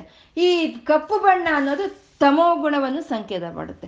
ಈ ಮೂರು ಬಣ್ಣಗಳಾಗಿ ಮೂರು ಕಣ್ಣುಗಳು ಇರೋದು ಅಲ್ಲಮ್ಮ, ಈ ಮೂರು ಬಣ್ಣಗಳು ನಿನಗೆ ಮೂರು ಕಣ್ಣುಗಳಲ್ಲಿ ಇದೆ ಅಂತ ಇಲ್ಲಿ ಹೇಳ್ತಾ ಇದ್ದಾರೆ. ವಿಭಾತಿ ತ್ವನ್ವೇತ್ರ ತ್ರಿತಯಮಿದಂ ಈಶಾನ ದಯಿತೆ ಮೂರು ಬಣ್ಣಗಳನ್ನ ಮೂರು ಕಣ್ಣುಗಳು ಸಂಕೇತನೂ ಮಾಡ್ತಾ ಇದೆ. ಮೂರು ಬಣ್ಣಗಳು ಒಂದೊಂದು ಕಣ್ಣಿನಲ್ಲೂ ಮೂರು ಬಣ್ಣಗಳು ಇದೆಯಮ್ಮ. ಈಶಾನ ದಯತೆ ಅಂತ ಇಲ್ಲಿ ಸಂಬೋಧನೆ ಮಾಡ್ತಾ ಇದ್ದಾರೆ. ಈಶಾನ ದಯತೆ ಅಂದ್ರೆ ಶಿವಪ್ರಿಯೆ ಅಂತ. ಈಶಾನ ಅಂದ್ರೆ ಶಿವ. ಶಿವಪ್ರಿಯೆ ಅಂತ ಇಲ್ಲಿ ಸಂಬೋಧನೆ ಮಾಡ್ತಾ ಇದ್ದಾರೆ. ಅಂದ್ರೆ ಇಲ್ಲಿ ಅಮ್ಮನವರ ಒಂದು ಬಿಳಿ ಒಂದು ಕೆಂಪು ಬಣ್ಣ ಅನ್ನೋದು ರಜೋಗುಣವನ್ನು ಸ, ಒಂದು ಸಂಕೇತ ಮಾಡುತ್ತೆ. ಅದು ಎಲ್ಲಿದೆ ಆ ಕೆಂಪು ಬಣ್ಣ? ಅಮ್ಮನವರು ಕಣ್ಣಿನಲ್ಲೇ ಇದೆ. ಅದು ಎಷ್ಟಿದೆ? ಸ್ವಲ್ಪ ಇದೆ. ಸ್ವಲ್ಪ ಕೆಂಪುದನ ಇದೆ. ಅಂದ್ರೆ ರಜೋಗುಣ ಅನ್ನೋದು ಸ್ವಲ್ಪವೇ ಇರಬೇಕು.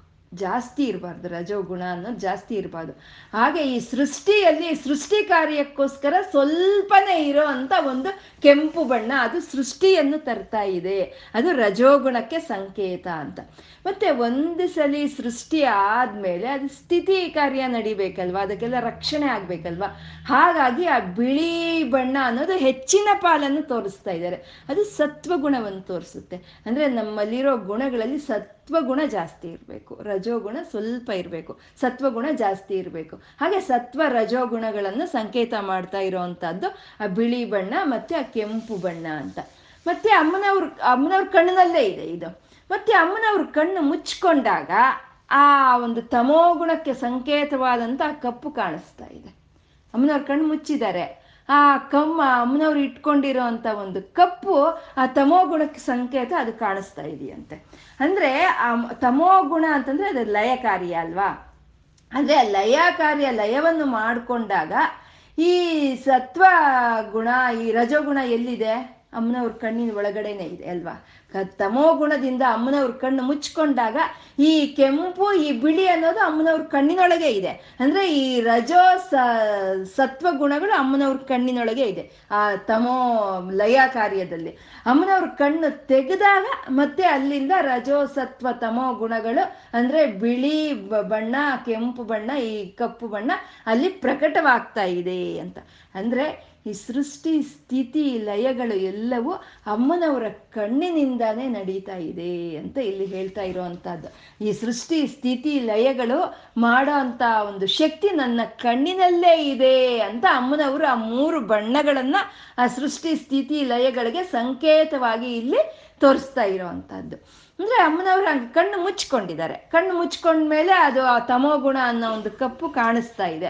ಆ ಅಮ್ಮನವ್ರು ಮುಚ್ಚಿರೋ ಅಂತ ಕಣ್ಣಿನ ಒಳಗಡೆನೆ ಆ ರಜೋ ಸತ್ವ ಗುಣಗಳು ಇದೆ ಅಂದ್ರೆ ಸೃಷ್ಟಿ ಸ್ಥಿತಿಗಳು ಇದೆ, ಒಳಗೆ ಇದೆ ಅಂತ. ಇದು ರಜೋ ಸತ್ವ ತಮೋ ಗುಣಗಳನ್ನು ನಿಯಾಮಕ ಮಾಡೋ ಅಂಥವ್ರು ಯಾರು? ಬ್ರಹ್ಮ, ವಿಷ್ಣು, ರುದ್ರರು, ಅಲ್ವಾ? ಈ ಲಯ ಕಾರ್ಯ ಆದ್ಮೇಲೆ ಅಮ್ಮನವರು ಆ ಬ್ರಹ್ಮ, ವಿಷ್ಣು, ಮಹೇಶ್ವರನ ಅಮ್ಮನವರು ಮತ್ತೆ ಪ್ರಕಟ ಮಾಡ್ತಾ ಇದ್ದಾರೆ, ಮತ್ತೆ ಸೃಷ್ಟಿ ಮಾಡ್ತಾ ಇದ್ದಾರೆ. ಅದನ್ನೇ ಇಲ್ಲಿ ಹೇಳ್ತಾರೆ ಪುನಃ ಸೃಷ್ಟುಂ ದೇವಾನ್ ದ್ರುಹಿಣ ಹರಿ ರುದ್ರಾನು ಪರತಾನ್ ಮತ್ತೆ ಲಯವಾಗೋಯ್ತಾ? ಆಮೇಲೆ ನಿನ್ನ ಕಣ್ಣಿನಿಂದಾನೇ ಈ ಬ್ರಹ್ಮ ದ್ರುಹಿಣ ಅಂದ್ರೆ ಬ್ರಹ್ಮ ಹರಿ ರುದ್ರಾನು ಪರತಾನ್ ಅಂದ್ರೆ ವಿಷ್ಣುವನ್ನ, ವಿಷ, ಮತ್ತೆ ಶಿವನನ್ನ ಶಿವ ಅಂದ್ರೆ ಅವನು ರುದ್ರ, ರುದ್ರನನ್ನ ಬ್ರಹ್ಮ, ವಿಷ್ಣು, ರುದ್ರರನ್ನ ನಿನ್ನ ಕಣ್ಣಿನಿಂದಲೇ ನೀನು ಮತ್ತೆ ಪ್ರಕಟಿಸ್ತಾ ಇದೀಯ ತಾಯಿ ಅಂತ. ಅದು ರಜೋ ಸತ್ವ ವಿಭ್ರತಮಿತಿ ಗುಣಾನಾಂ ತ್ರಯಮಿ, ತ್ರಯಮಿವ ಅಂತ ಹೇಳ್ತಾ ಇದ್ದಾರೆ. ಅಂದ್ರೆ ರಜೋ ಸತ್ವ ತಮೋ ಗುಣಗಳನ್ನು ಸಂಕೇತ ಮಾಡೋ ಅಂತ ಕೆಂಪು ಬಣ್ಣ, ಬಿಳಿ ಬಣ್ಣ, ಕಪ್ಪು ಬಣ್ಣ ಮೂರು ನಿನ್ನ ನೇತ್ರಗಳಲ್ಲೇ ಇದೆ. ಆ ರಜೋ ಸತ್ವ ತಮೋ ಗುಣಗಳನ್ನು ಒಂದು ನಿಯಾಮಕ ಮಾಡ್ತಾ ಇರೋ ಅಂತ ಬ್ರಹ್ಮ, ವಿಷ್ಣು, ರುದ್ರರನ್ನ ಸೃಷ್ಟಿ ಮಾಡೋ ಅಂತ ಕಣ್ಣುಗಳು, ನಿನ್ನ ಕಣ್ಣುಗಳು ಅಂತ ಆ ಕಣ್ಣುಗಳಿಗೆ ಇರೋ ಅಂಥ ಒಂದು ಶಕ್ತಿಯನ್ನ ಇಲ್ಲಿ ಗು, ಶಂಕರರು ನಮಗೆ ಇಲ್ಲಿ ಹೇಳ್ತಾ ಇದ್ದಾರೆ. ಅಂದ್ರೆ ಸಂಕೋಚ, ವ್ಯಾಕೋಚಗಳಿಂದಾನೇ ಸೃಷ್ಟಿ, ಸ್ಥಿತಿ, ಲಯಗಳು ನಡೀತಾ ಇದೆ ಅನ್ನೋ ಒಂದು ವಿಷಯವನ್ನು ಇಲ್ಲಿ ಗುರುಗಳು ನಮಗೆ ತಿಳಿಸ್ಕೊಡ್ತಾ ಇದ್ದಾರೆ. ಮತ್ತೆ ಇಲ್ಲಿ ಈಶಾನ ದಯತೆ ಅಂತ ಸಂಬೋಧನೆ ಮಾಡಿದ್ರು. ಈಶಾನ ದಯತೆ ಅಂತಂದ್ರೆ ಶಿವಪ್ರಿಯೆ ಅಂತ ನಾವು ಹೇಳ್ಕೊಂಡ್ವಿ. ಶಿವ ಅಂದ್ರೆ ಬ್ರಹ್ಮ, ವಿಷ್ಣು, ರುದ್ರರಲ್ಲಿ ಒಬ್ರ ಅಂದ್ರೆ ಅಲ್ಲ, ಆ ರುದ್ರ ಅಲ್ಲ. ಈ ಬ್ರಹ್ಮ, ವಿಷ್ಣು, ರುದ್ರರಿಗೂ ಅತೀತವಾದಂತ ಅವನು ಅವನು, ಈಶಾನ ಅಂತ ಹೇಳೋದು. ಈಶಾ ಅಂತಂದ್ರೆ ಯಜಮಾನ ಅಂತ ಅರ್ಥ, ಒಡಿಯ ಅಂತ ಅರ್ಥ. ಈಶಾ ಅಂದ್ರೆ ಒಡಿಯ. ಅಂದ್ರೆ ಈ ಅಮ್ಮನವರು ಈಶ್ವ, ಪ ಪ, ಈಶ್ವರ, ಈಶ್ವರಿ, ಇವರೇ ಒಡೆಯ ಒಡತಿಯರು ಅಂತ. ಈಶಾ ಅಂದ್ರೆ ಮತ್ತೆ ಒಂದು ಐಶ್ವರ್ಯ ಅಂತನೂ ಅರ್ಥ ಬರುತ್ತೆ. ಅಂದ್ರೆ ಈ ಪ್ರಪಂಚ ಅನ್ನೋ ಒಂದು ಐಶ್ವರ್ಯಕ್ಕೆ ಒಡೆಯನಾದ ಈಶನಿಗೆ ಪ್ರಿಯಳು ಅಮ್ಮ ಅಂತ ಇಲ್ಲಿ ಈಶಾನ ದಯತೆ ಅಂತ ಹೇಳಿರುವಂತಹದ್ದು. ಅಂದ್ರೆ ಈ ಪ್ರಪಂಚಕ್ಕೆಲ್ಲ ಒಡೆಯರವರು, ಒಡತಿ ಒಡೆಯರವರು, ಈ ಪ್ರಪಂಚ ಅನ್ನ ಐಶ್ವರ್ಯವೆಲ್ಲ ಅವರು ಒಡೆತನಕ್ಕೆ ಸೇರಿರುವಂತಹದ್ದು. ನಮ್ಗೆ ಇಲ್ಲೇನು ಕಾಣಿಸ್ತಾ ಇದೆಯೋ, ಈ ಪ್ರಪಂಚ ಎಲ್ಲವೂ ಅವ್ರಿಗೆ ಸೇರಿರುವಂತಹದ್ದು. ಇದು ಒಂದು ಸಲಿ ನಮ್ಮ ಮನಸ್ಸಿಗೆ ಬಂದ್ರೆ ಒಂದು ಎಷ್ಟು ನಮ್ಗೆ ಅಹಂಕಾರ ಅನ್ನೋದೆಲ್ಲ ಅಲ್ಲಿ ಅರ್ಪಣೆ ಆಗೋಗುತ್ತಲ್ವ? ಅವರೇ ಅವರೇ ಒಡಿತಿ ಒಡೆಯ ಒಡಿತೀಯರು ಈ ಪ್ರಪಂಚಕ್ಕೆ. ಅಂದಮೇಲೆ ಇದೆಲ್ಲ ಅವ್ರಿಗೆ ಸಂಬಂಧಪಟ್ಟಿದೆ. ಇಲ್ಲಿ ನಾನು ಅನ್ನೋದು ಏನೂ ಇಲ್ಲ ಅಂತ ಒಂದು ನಮಗೆ ಆ ಭಾವನೆ ಬಂದಾಗ ಬರೋವಂಥದ್ದೇ ಅದೇ ನಮಸ್ಕಾರ ಅಂತ. ಆ ನಮಸ್ಕಾರ ಅಂದ್ರೇ ನಮ್ಮ ಹಮ್ಮವನ್ನ, ಅಲ್ಲಿ ಅಹಂಕಾರವನ್ನ ಅರ್ಪಣೆ ಮಾಡೋದೇ ನಮಸ್ಕಾರ ಅಂತ ಹೇಳೋದು. ಹಾಗೆ ಈ ಪ್ರಪಂಚಕ್ಕೆಲ್ಲ ಈಶಾ, ಈಶರು ಅವರು. ಅವರೇ ಆ ಒಡಿಯ ಒಡಿತಿಯರು. ಅವ್ರದ್ದೇ ಈ ಐಶ್ವರ್ಯ ಎಲ್ಲಾನು. ಆ ಅಮ್ಮನವರ ಕಣ್ಣಿನಿಂದಾನೇ ಸೃಷ್ಟಿ, ಸ್ಥಿತಿ, ಲಯಗಳು ಒಂದು ಸೃಷ್ಟಿ ಆಗ್ತಾ ಇದೆ ಅಂತ ಒಂದು ಅಂತ ಒಂದು ಶಕ್ತಿ ಅಮ್ಮನವ್ರ ಕಣ್ಣಿನಲ್ಲಿ ಇರೋ ಒಂದು ಶಕ್ತಿಯನ್ನ ಗುರುಗಳು ನಮಗೆ ಈ ಶ್ಲೋಕದ ಮೂಲಕ ತಿಳಿಸ್ಕೊಟ್ರು. ಮತ್ತೆ ಇಲ್ಲಿ ತೋರಿಸ್ತಾ ಇರೋಂಥ ಒಂದು ರೂಪ ಅಂದ್ರೆ ಅದು ಕಾಮಾಕ್ಷಿ ರೂಪ. ಕಾಮಾಕ್ಷಿ ರೂಪವನ್ನು ತೋರಿಸ್ತಾ ಇದ್ದಾರೆ. ನಾವು ಹೇಳ್ಕೊಂಡಿದೀವಿ ಕಾಮಾಕ್ಷಿ ಅಂದ್ರೆ ಮೂರು ಕಣ್ಣಿನ ಅಮ್ಮ ಕಾಮಾಕ್ಷಿ ಅಂತ ಹೇಳ್ಕೊಂಡಿದ್ವಿ. ಕಾಮ ಅಕ್ಷಿ, ಕಾಮನ ಅಕ್ಷಿ ಅಂದ್ರೆ ಅಕ್ಷಿಯಿಂದ ಕಾಮನು ಬಂದಿದ್ದಾನೆ ಅಂತ. ಕಾಮ ಅಂದ್ರೆ ಕಾಮ ಅಂದ್ರೆ ಸೃಷ್ಟಿ ಮಾಡಬೇಕು ಅಂತ ಇಚ್ಛೆ ಬಂದಂತ ಈಶ್ವರನ ಅವನು ಕಾಮನು, ಕಾಮೇಶ್ವರ ಅಲ್ವಾ? ಅಂದ್ರೆ ಅವನಿಗೆ ಯಾವಾಗ ಸೃಷ್ಟಿ ಮಾಡಬೇಕು ಅಂತ ಇಚ್ಛೆ ಬಂತೋ ಆವಾಗ ಕಾಮ ಅನ್ನೋದು ಅಲ್ಲಿ ಬಂತು ಅಂತ. ಆ ಕಾ, ಆ ಅಕ್ಷೆ ಆ ಕಣ್ಣಿನಿಂದ ಆ ಕಾಮ ಬಂತು, ಅದೇ ಕಾಮಾಕ್ಷಿ ಅಂತ ಹೇಳೋದು. ಕಾಮ ಅಂತಂದ್ರೆ ಕ ಅಂದ್ರೆ ಬ್ರಹ್ಮ, ಆ ಅಂದ್ರೆ ವಿಷ್ಣು, ಮ ಅಂದ್ರೆ ರುದ್ರ. ಕಾಮಾಕ್ಷಿ ಬ್ರಹ್ಮ, ವಿಷ್ಣು, ರುದ್ರರನ್ನೇ ತನ್ನ ಕಣ್ಣುಗಳಾಗಿ ಕಣ್ಣುಗಳಾಗಿ ಹೊಂದಿರುವಂತ ಅಮ್ಮನವರು ಕಾಮಾಕ್ಷಿ ಅಂತ ಹೇಳಿ ಆ ಕಾಮಾಕ್ಷಿ ರೂಪವನ್ನ ಈ ಶ್ಲೋಕದಲ್ಲಿ ಗುರುಗಳು ನಮ್ಗೆ ತೋರಿಸ್ಕೊಡ್ತಾ ಇದ್ದಾರೆ. ಇನ್ನು ಮುಂದಿನ ಶ್ಲೋಕ ಹೇಳಿ. ಪವಿತ್ರೀಕರ್ತು ಪಶುಪತಿ ಪರಾ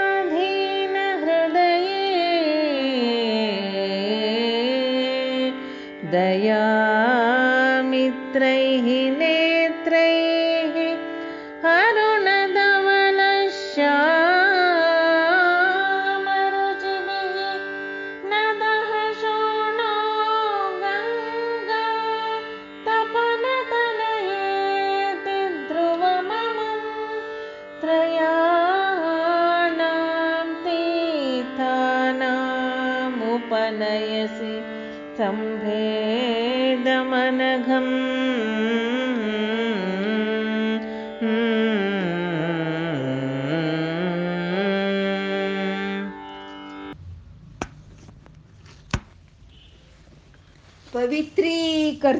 ನಹ ಅಂದ್ರೆ ನಮ್ಮನ್ನ ಪವಿತ್ರ ಮಾಡ್ತಾಳಂತೆ, ಅಮ್ಮ ಪವಿತ್ರ ಮಾಡ್ತಾಳಂತೆ, ಅಂದ್ರೆ ಶುದ್ಧಿ ಮಾಡ್ತಾಳೆ. ಸಾಮಾನ್ಯ ಶುದ್ಧಿ ಅಂತಂದ್ರೆ ಆತ್ಮ ಶುದ್ಧಿ ನಮ್ಮ ಆತ್ಮ ಯಾವಾಗ ಶುದ್ಧಿ ಆಗುತ್ತೆ ನಮ್ಮ ಆತ್ಮ ಯಾವಾಗ ಪವಿತ್ರವಾಗುತ್ತೆ ಅಂತಂದ್ರೆ ಆ ಪರಮಾತ್ಮನೇ ಇಲ್ಲಿ ನನ್ನ ಜೀವಾತ್ಮವಾಗಿ ಇದ್ದಾನೆ. ನಾನು ಅವನು ಒಂದೇ ಅನ್ನೋ ಒಂದು ಜ್ಞಾನ ನಮಗೆ ಯಾವಾಗ ಬರುತ್ತೋ ಆವಾಗ ನಮ್ಮ ಆತ್ಮಶುದ್ಧಿ ಆಗುತ್ತಂತೆ. ಅದು ಆತ್ಮ ಪವಿತ್ರವಾಗುತ್ತೆ, ಅದು ಆತ್ಮಶುದ್ಧಿ. ಮತ್ತೆ ಮನಸ್ಸು ಶುದ್ಧಿ ಚಿತ್ತ ಶುದ್ಧಿ ಅಂತ ಹೇಳ್ತೀವಿ ಇದನ್ನೇ. ನಮ್ಮ ಮನಸ್ಸು ಶುದ್ಧಿ ಯಾವಾಗ ಆಗುತ್ತೆ ಹಾಗೆ ಅಂತಂದ್ರೆ ಒಂದು ದಾನ ಧರ್ಮಗಳು ಮಾಡೋವಾಗ. ಮತ್ತೆ ಒಂದು ಪೂಜೆ, ಪುನಸ್ಕಾರಗಳು, ಒಂದು ಮಂತ್ರ ಜಪಗಳು ಒಂದು ಹೋಮಗಳು, ಒಂದು ವ್ರತಗಳು, ಇದೆಲ್ಲ ಮಾಡ್ತಾ ಇದ್ರೆ ನಮ್ಮ ಮನಸ್ಸು ಶುದ್ಧಿ ಆಗುತ್ತಂತೆ. ಹಾಗೆ ಆ ಪರಮಾತ್ಮನೇ ನನ್ನ ಆತ್ಮವಾಗಿ ಇದ್ದಾನೆ ಅಂತ ಹೇಳಿ ಆತ್ಮಶುದ್ಧಿಯನ್ನ ಗುರುಗಳು ಭವಾನಿತ್ವಂ ದಾಸೇ ಮಯಿ ಅಂತ ಶ್ಲೋಕಗಳಲ್ಲಿ ನಮ್ಮ ಆತ್ಮವನ್ನು ಶುದ್ಧಿಗೊಳಿಸಿದ್ರೆ ಮತ್ತೆ ಶಿವ ಶಕ್ತಿ ಅನ್ನೋ ಒಂದು ಮಂತ್ರ ಜಪದಿಂದ ಸ್ಮರಂ ಯೋನಿಮ್ ಅನ್ನೋ ಅಂತ ಒಂದು ಶ್ಲೋಕಗಳಿಂದ ನಮ್ಮ ಮನಸ್ಸನ್ನು ಶುದ್ಧಿಗೊಳಿಸಿದ್ರು ಶಂಕರರು, ಅಲ್ವಾ? ಆತ್ಮ ಶುದ್ಧಿ ಆಯ್ತು, ಮನಸ್ಸು ಶುದ್ಧಿ ಆಯ್ತು. ಇನ್ನಿರೋ ಶರೀರ. ಶರೀರ ಹೇಗೆ ಶುದ್ಧಿ ಆಗುತ್ತೆ? ಶರೀರ ಶುದ್ಧಿ ಆಗುತ್ತೆ ಸ್ನಾನ ಮಾಡಿದಾಗ, ಅಲ್ವಾ? ನಾವು ಸ್ನಾನ ಮಾಡಿದ್ರೆ ಶರೀರ ಶುದ್ಧಿ ಆಗುತ್ತೆ. ಅದೇ ಸ್ನಾನವನ್ನು ನದಿಯಲ್ಲಿ ಮಾಡಿದ್ರೆ? ಅದೇ ಸ್ನಾನವನ್ನ ತ್ರಿವೇಣಿ ಸಂಗಮದಲ್ಲಿ ಮಾಡಿದ್ರೆ ಮೂರು ನದಿಗಳು ಸೇರಿರೋ ಅಂತ ಒಂದು ಸಂಗಮದಲ್ಲಿ ಮಾಡಿದ್ರೆ ಅವಾಗ ಪವಿತ್ರವಾಗುತ್ತೆ ನಮ್ಮ ಶರೀರ. ಹಾಗೆ ಅಮ್ಮನವರು ಪವಿತ್ರೀಕರ್ತುಮ್ನಃ. ಇಲ್ಲಿ ನಮ್ಮ ಆತ್ಮ, ಮನಸ್ಸು, ಶರೀರಗಳನ್ನ ಪವಿತ್ರಗೊಳಿಸ್ತಾ ಇದ್ದಾರೆ. ಇಲ್ಲಿ ಅಮ್ಮನವರು ಪವಿತ್ರೀಕರ್ತುಮ್ನಃ.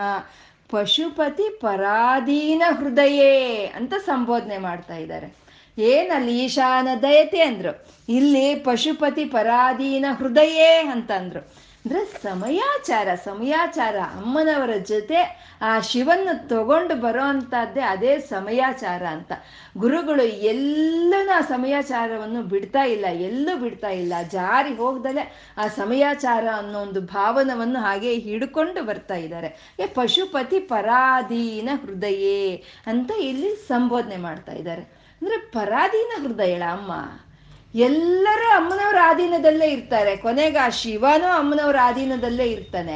ಅಂದ್ಮೇಲೆ ಅಮ್ಮ, ಏನ್ ಪರಾಧೀನ ಹೃದಯ? ಅಂತಂದ್ರೆ, ಪಶುಪತಿ ಪರಾಧೀನ ಹೃದಯ? ಏನಿದು ಅಂತಂದ್ರೆ, ಪಶುಪತಿ ಅಂದ್ರೆ, ಮೊದಲು ಪಶುಪತಿ ಅಂದ್ರೆ ಏನ್ ತಿಳ್ಕೊಬೇಕು? ನಾವು ಪಶುಪತಿ ಅಂದ್ರೆ ನಾವೆಲ್ಲ ಪಶುಗಳು. ಅಂದ್ರೆ ಕಾಲಬದ್ಧರು, ಆ ಗುಣಬದ್ಧರು, ಮತ್ತೆ ಈ ಶರೀರಬದ್ಧರು, ಈ ಮೋಹಬದ್ಧರು ಈ ಎಲ್ಲದಕ್ಕೂ ಬದ್ಧರಾಗಿರೋ ಅಂಥವ್ರು ನಾವು ಪಶುಗಳು.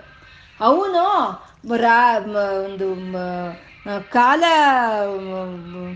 ಕಾಲ ಕಾಲ ಬದ್ಧರು ನಾವು. ಕಾಲಕ್ಕೆ, ಏನದು ವರ್ಡ್ ಬರ್ತಾ ಇಲ್ಲ ಇವತ್ತು ಯಾಕೋ ನನಗೆ ಅದು.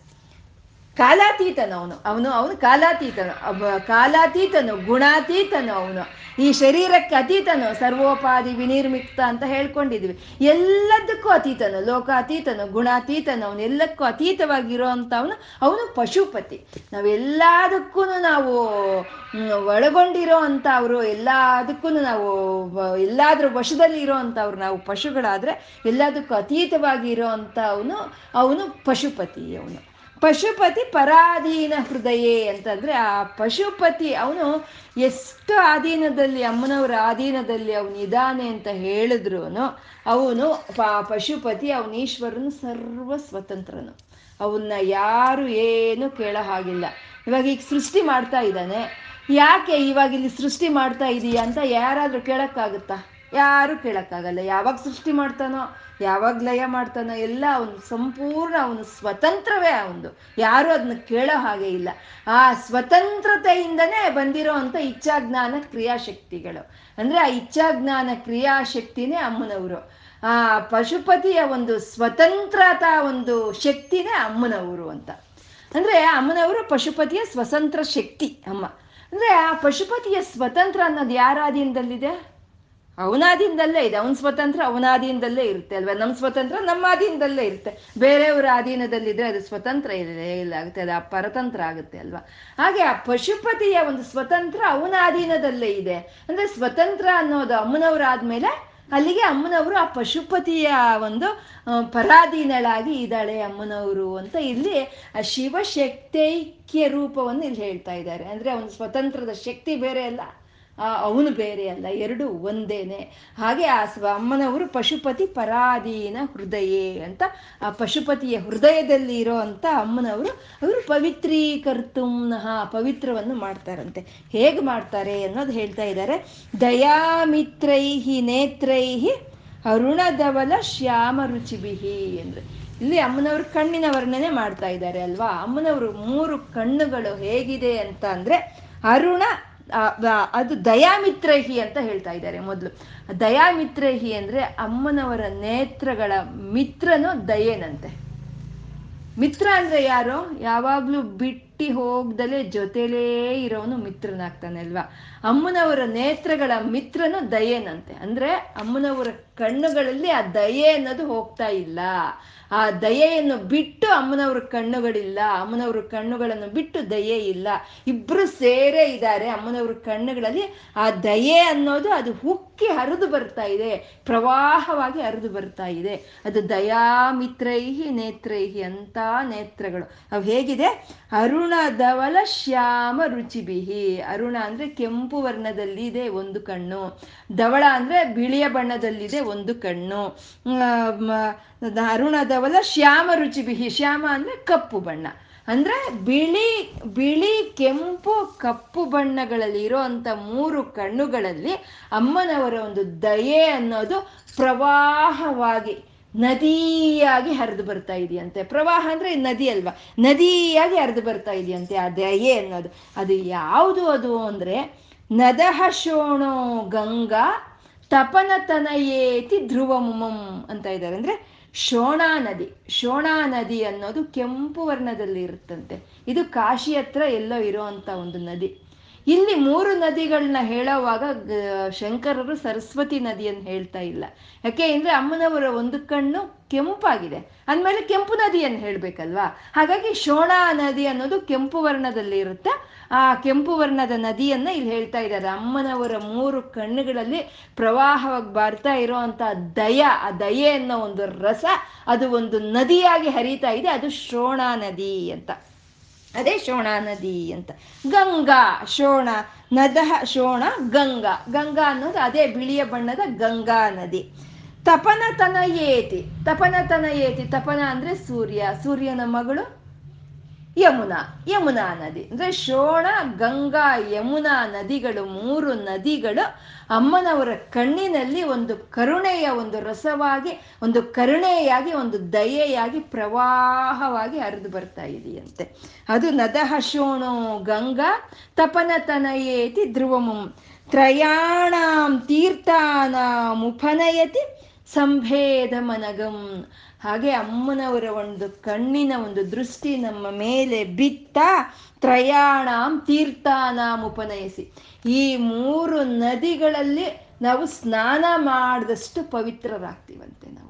ಮೂರು ಈ ಗಂಗಾ ಗಂಗಾ ಯಮುನಾ, ಶೋಣ, ಈ ಮೂರು ನದಿಗಳು ಈ ತ್ರಿವೇಣಿ ಸಂಗಮದಲ್ಲಿ ಸ್ನಾನ ಮಾಡಿದ್ರೆ ನಮ್ಮ ಶರೀರ ಎಂತ ಪವಿತ್ರತೆ ಪಡ್ಕೊಳ್ಳುತ್ತೋ ಅಮ್ಮನವರ ಒಂದು ಕಣ್ಣಿನ ದೃಷ್ಟಿಯಿಂದ ನಾವಂತ ಪವಿತ್ರರಾಗ್ತೀವಂತೆ. ಅಂದ್ರೆ ತೀರ್ಥ ಸ್ನಾನವನ್ನು ಅಮ್ಮನವರು ಮಾಡಿಸ್ತಾ ಇದ್ದಾರೆ. ಅಮ್ಮನವರ ಒಂದು ಕಣ್ಣಿನ ಒಂದು ಧ್ಯಾನದಿಂದ ನಮಗೆ ತೀರ್ಥ ಸ್ನಾನ ಅನ್ನೋದು ಆಗುತ್ತೆ. ಒಂದು ತ್ರಿವೇಣಿ ಸಂಗಮದ ಸ್ನಾನ ಅನ್ನೋದು ಆಗುತ್ತೆ. ಅದು ಹೇಗಿರುತ್ತೆ? ಅನಗಂ ಅನಗಂ ಅದು. ಆ ತೀರ್ಥ ಸ್ನಾನ ಎಂತಾದ್ರು ಅಂದ್ರೆ ಅನಗಂ ಅಂದ್ರೆ ಯಾವ ದೋಷಗಳಲ್ಲಿ, ಯಾವುದು ಇಲ್ದಲೆ ಎಲ್ಲಾ ದೋಷಗಳು ಹೊರಟೋಗುತ್ತಂತೆ. ಪವಿತ್ರೀಕರ್ತುಂ ಅಂದ್ರೆ ಪವಿತ್ರವಾಗುತ್ತೆ. ಆ ಒಂದು ದಯೆ ಅನ್ನೋ ಒಂದು ಪ್ರವಾಹದಲ್ಲಿ, ಆ ಮೂರು ನದಿಗಳಲ್ಲಿ, ಆ ಮೂರು ಕಣ್ಣುಗಳಿಂದ ಹರಿತಾ ಇರೋ ಆ ದಯೆ ಅನ್ನೋ ಒಂದು ನದಿಯಲ್ಲಿ ನಾವು ಸ್ನಾನ ಮಾಡಿದ್ವಾ? ನಾವು ಆವಾಗ ನಮ್ಮಲ್ಲಿ ಇರೋವಂಥ ದೋಷಗಳೆಲ್ಲ ಹೋಗುತ್ತೆ, ಅನುಗಮ್. ಆವಾಗ ನಾವು ಪವಿತ್ರವಾ, ಪವಿತ್ರವಾಗ್ತೀವಿ. ಪವಿತ್ರಿ ಪವಿತ್ರೀಕರ್ತುಂನಃ ಅದು ಧ್ರುವಮಂ ಅಂತಿದ್ದಾರೆ. ಧ್ರುವಮಂ ಅಂದ್ರೆ ಇದು ದೃಢ, ಅದು ನಿಶ್ಚಯ ಅಂತ ಇಲ್ಲಿ ಒಂದು ಹೊಡೆದು ಗುರುಗಳು ಇಲ್ಲಿ ಹೇಳ್ತಾ ಇದ್ದಾರೆ. ಎಂತ ಇದು ಅಲ್ವಾ? ಹಾಗೆ ಅಮ್ಮನವರ ಒಂದು ಕಣ್ಣನ ಒಂದು ಧ್ಯಾನ ಮಾಡ್ತಾ ಇದೀವ. ಅವಳ ಒಂದು ಕರುಣಾ ರಸ ಅನ್ನೋದು ನಮ್ಮ ಮೇಲೆ ಬಿತ್ತ ಅಲ್ಲಿ ನಮಗೆ ಆ ತೀರ್ಥ ಸ್ನಾನಗಳು ಆಗೋಗುತ್ತೆ ಆವಾಗ ನಮ್ಗೆ ಆತ್ಮಶುದ್ಧಿ ಆಗುತ್ತೆ. ನಮ್ಮ ಮನಸ್ಸು ಶುದ್ಧಿ ಆಗುತ್ತೆ. ನಮ್ಮ ಶರೀರನೂ ಶುದ್ಧಿ ಆಗುತ್ತೆ ನಾವು ಪವಿತ್ರರಾಗಿ ಹೋಗ್ತೀವಿ ಅನ್ನೋದನ್ನ ಗುರುಗಳು ನಮಗೆ ಈ ಒಂದು ಇದರಲ್ಲಿ ತೋರಿಸ್ಕೊಡ್ತಾ ಇದ್ದಾರೆ. ಮತ್ತೆ ಈ ಶೋಣಾ ನದಿ ಅನ್ನೋದ್ರಲ್ಲಿ ಒಂದು ಕೆಂಪು ಬಣ್ಣದ ಒಂದು ಸಾಲಿಗ್ರಾಮ ಅನ್ನೋದು ಅದು ಸಿಕ್ಕುತ್ತಂತೆ. ಇವಾಗ ನರ್ಮದಾ ನದಿಯಲ್ಲಿ ಸಿಕ್ಕುವಂತ ಒಂದು ಸಾಲಿಗ್ರಾಮ. ಅದು ಸ್ವಯಂಭೂ ಈಶ್ವರನಿಗೆ ಸಮಾನವಂತೆ. ಅಲ್ಲಿ ನರ್ಮದಾ ನದಿಯಲ್ಲಿ ಸಿಕ್ಕುವಂತ ಒಂದು ಸಾಲಿಗ್ರಾಮ. ಅಂದ್ರೆ ಏನ್ ನಾವು, ನಾವೇನ್ ಪ್ರತಿಷ್ಠಾಪನೆ ಮಾಡೋ ಅಂತ ಕೆಲಸ ಇಲ್ಲ ಅಲ್ಲಿ. ಅದು ಹಾಗೆ ತಂದಿಟ್ರು ಸಾಕು. ಅದು ಸ್ವಯಂಭೂ ಈಶ್ವರನೇ ಇದ್ದಾನೆ ಅನ್ನೋ ಹಾಗೆ ಇರುತ್ತಂತೆ. ಅದು ನರ್ಮದಾ ನದಿಯಲ್ಲಿ ಸಿಕ್ಕುವಂತ ಒಂದು ಇದರಲ್ಲಿ. ಗಂಡಕಿ ನದಿಯಲ್ಲಿ ಸಿಕ್ಕುವಂತ ಸಾಲಿಗ್ರಾಮ ಸ್ವಯಂ ವಿಷ್ಣುವಿನ ರೂಪವಂತೆ. ಹಾಗೆ ಈ ಶೋಣಾ ನದಿಯಲ್ಲಿ ಸಿಕ್ಕುವಂತ ಒಂದು ಸಾಲಿಗ್ರಾಮ ಗಣಪತಿನಂತೆ. ಅದು ಕೆಂಪು ವರ್ಣದ ನದಿ ಅಲ್ವಾ? ಅಲ್ಲಿ ಸಿಕ್ಕುವಂತ ಒಂದು ಸಾಲಿಗ್ರಾಮ ಗಣಪತಿನಂತೆ. ಅದಕ್ಕೆ ನಾವು ಗಣಪತಿ ಪೂಜೆ ಮಾಡೋವಾಗ ಗಜ್ಜೆ ವಸ್ತ್ರ ಕೆಂಪುವಾಗಿ ಮಾಡ್ತೀವಿ. ಅಕ್ಷತೆ ಕಲಿಸೋವಾಗ ಕೆಂಪು ಕುಂಕುಮದಿಂದ ನಾವು ಕ, ಕಲಿಸ್ತೀವಿ ಅಲ್ವಾ? ಅಂದ್ರೆ ಕೆಂಪುಗೆ ಸಂಕೇತ ಅವನು ಗಣಪತಿ ಅಂತ. ಅಂದ್ರೆ ಇಲ್ಲಿ ಶೋಣಾ ನದಿ ಅಂತ ಕೆಂಪ್ ಗಣ, ಕೆಂಪನ್ನು ತಂದ್ರು ಅಂದ್ರೆ ಗಣಪತಿ ಒಂದು ಭಾವನೆಯನ್ನು ತಂದ್ರು ಅಂತಂದ್ರೆ ಅಮ್ಮನ ಒಂದು ಮಕ್ಕಳ ಮೇಲೆ ಇರುವಂತ ವಾತ್ಸಲ್ಯವನ್ನು ಇಲ್ಲಿ ನಮ್ಗೆ ರುಚಿ ತೋರಿಸ್ತಾ ಇರುವಂಥದ್ದು ಆ ಮಕ್ಕಳ ಮೇಲೆ, ಗಣಪತಿ ಅಂದ ತಕ್ಷಣ ಅಮ್ಮನವರ ಒಂದು ಕಣ್ಣಿನಲ್ಲಿ ಆ ಮಾತೃತ್ವ ಅನ್ನೋದು ಹರಿದು ಬರುತ್ತೆ. ಹಾಗೆ ಆ ಮಕ್ಕಳ ಮೇಲೆ, ಆ ಭಕ್ತರ ಮೇಲೆ ಇರೋ ಒಂದು ವಾತ್ಸಲ್ಯವನ್ನ, ಆ ದಯೆಯನ್ನ ಇಲ್ಲಿ ಗುರುಗಳು ನಮ್ಗೆ ಹೀಗೆ ತೋರಿಸ್ಕೊಡ್ತಾ ಇದ್ದಾರೆ. ಹಾಗೆ ತೀರ್ಥ ಸ್ನಾನವನ್ನು ಮಾಡಿಸ್ಬಿಟ್ರು ಗುರುಗಳು ಇವತ್ತು ಅಲ್ವಾ ನಮ್ಗೆ? ನಿಜವಾಗ್ಲೂ ನಾವು ತುಂಬ ಪುಣ್ಯ ಮಾಡಿದ್ದೀವಿ ಅನ್ಸುತ್ತೆ, ತುಂಬ ಪುಣ್ಯ ಮಾಡಿದ್ದೀವಿ. ಇಲ್ಲಾಂದರೆ ಈ ಒಂದು ಧನುರ್ಮಾಸದಲ್ಲಿ ಈ ಒಂದು ಮಾರ್ಗಶಿರ ಮಾಸ, ಧನುರ್ಮಾಸ, ಮಾರ್ಗಶಿರ ಮಾಸ ಎರಡರೂ ಸೇರಿದ್ರೆ ಅದು ತುಂಬ ಪವಿತ್ರ ಅಂತ ಹೇಳ್ತಾರೆ. ಮಾರ್ಗಶಿರ ಮಾಸ, ಧನುರ್ಮಾಸದಲ್ಲಿ ಬಂದರೆ ಅದು ತುಂಬ ಪವಿತ್ರ ಅಂತ. ಇವಾಗ ಆ ಧನುರ್ಮಾಸ, ಮಾರ್ಗಶಿರ ಮಾಸ ಒಟ್ಟಿಗೆ ಬಂದಿರೋ ಈ ಪವಿತ್ರವಾದಂಥ ಒಂದು ಈ ಕಾಲದಲ್ಲಿ ನಾವು ಪುಣ್ಯಕ್ಷೇತ್ರಗಳನ್ನು ಸಂದರ್ಶನ ಮಾಡಿದ್ರೆ ತೀರ್ಥ ಸ್ನಾನಗಳನ್ನು ನದಿ ಸ್ನಾನಗಳನ್ನು ಮಾಡಿದ್ರೆ, ನಾವು ಮಾಡಿರೋ ಪಾಪಗಳೆಲ್ಲ ಹೊರಟೋಗಿ ನಾವು ಪವಿತ್ರರಾಗ್ತೀವಂತೆ. ಆದರೆ ನಮ್ಗೆ ಇವತ್ತಿನ ಪರಿಸ್ಥಿತಿ ಈ ಕರೋನಾದಲ್ಲಿ ನಾವು ಎಲ್ಲೂ ಹೋಗೋಕ್ಕಾಗಲ್ಲ ಅಲ್ವಾ? ಅದು ಅಮ್ಮನಿಗೆ ತಿಳಿದಿದೆ, ಲಲಿತೆಗೆ ತಿಳಿದಿದೆ, ಇವರೆಲ್ಲೂ ಹೋಗೋಕ್ಕಾಗಲ್ಲ ಅಂತ ಈ ಧನುರ್ಮಾಸದಲ್ಲಿ, ಈ ಮಾರ್ಗಶಿರ ಮಾಸದಲ್ಲಿ ಅಮ್ಮನವರು ನಮಗೆ ವಿಶಾಲ ಕಲ್ಯಾಣಿ, ಅಯೋಧ್ಯ ಮಧುರ ಅಂತ ಎಲ್ಲ ಪುಣ್ಯಕ್ಷೇತ್ರಗಳ ಸಂದರ್ಶನವನ್ನು ಮಾಡಿಸಿದ್ಲು. ಇಲ್ಲಿ ಗಂಗಾ, ಯಮುನಾ, ಶೋಣ ಅಂತ ಒಂದು ತ್ರಿವೇಣಿ ಸಂಗಮದ ಒಂದು ತೀರ್ಥ ಸ್ನಾನವನ್ನು ಮಾಡಿಸ್ಬಿಟ್ರು ಅಲ್ವಾ ಅಮ್ಮನವರು. ಇಂಥ ಇದೇ ಸಾಂದ್ರ ಕರುಣ ಅಂತ ಹೇಳಿದ್ರೆ, ಇದೇ ನಿತ್ಯ ಕ್ಲಿನ್ನ ಅಂತ ಹೇಳಿದ್ರು. ಈ ಕರುಣಾರಸವನ್ನೇ ಶಂಕರರು ಕೇಳಿದ್ದು. ಯಾರ ಮೇಲೆ ಯಾವ ರೀತಿ ಒಂದು ರಸವನ್ನಾದ್ರೂ ನೀನು ತೋರಿಸ್ಕೊತಾಯಿ ನನ್ನ ಮೇಲೆ ಮೈ ಜನನಿ, ನನ್ನ ಮೇಲೆ ನೀನು ಕರುಣೆಯನ್ನು ತೋರಿಸುತ್ತಾಯಿ ಅಂತ ಶಂಕರರು ಕೇಳ್ಕೊಂಡಿದ್ರು. ಆ ಗುರುಗಳು ಕೇಳ್ಕೊಂಡ ತಕ್ಷಣ ಅಮ್ಮ ನಮ್ಮನ್ನ ಪವಿತ್ರರನ್ನಾಗಿ ಮಾಡಿ ನಮಗೆ ಪುಣ್ಯಕ್ಷೇತ್ರಗಳನ್ನು ತೋರಿಸ್ತಾ ನದಿ ಸ್ನಾನಗಳನ್ನು ಮಾಡಿಸಿದ್ರು ಅಲ್ವಾ? ಅಂಥ ಕರುಣಾಮಯಿಯಾದ ಅಮ್ಮನವರ ಒಂದು ಕಣ್ಣಿನಲ್ಲೇ ನಾವು ಒಂದು ಧ್ಯಾನಿಸ್ತಾ, ನಮ್ಮ ಧ್ಯಾನವನ್ನು ಅವರು ಅವಳ ಕಣ್ಣಿನಲ್ಲೇ ನಿಲ್ಲಿಸ್ತಾ, ಇವತ್ತು ಏನು ಹೇಳ್ಕೊಂಡಿದ್ದೀವೋ ಅದು ಶಿವ ಶಕ್ತಿಯರಿಗೆ ಅರ್ಪಣೆ ಮಾಡ್ತಾ, ಸರ್ವಂ ಶ್ರೀ ಲಲಿತಾರ್ಪಣಮಸ್ತು.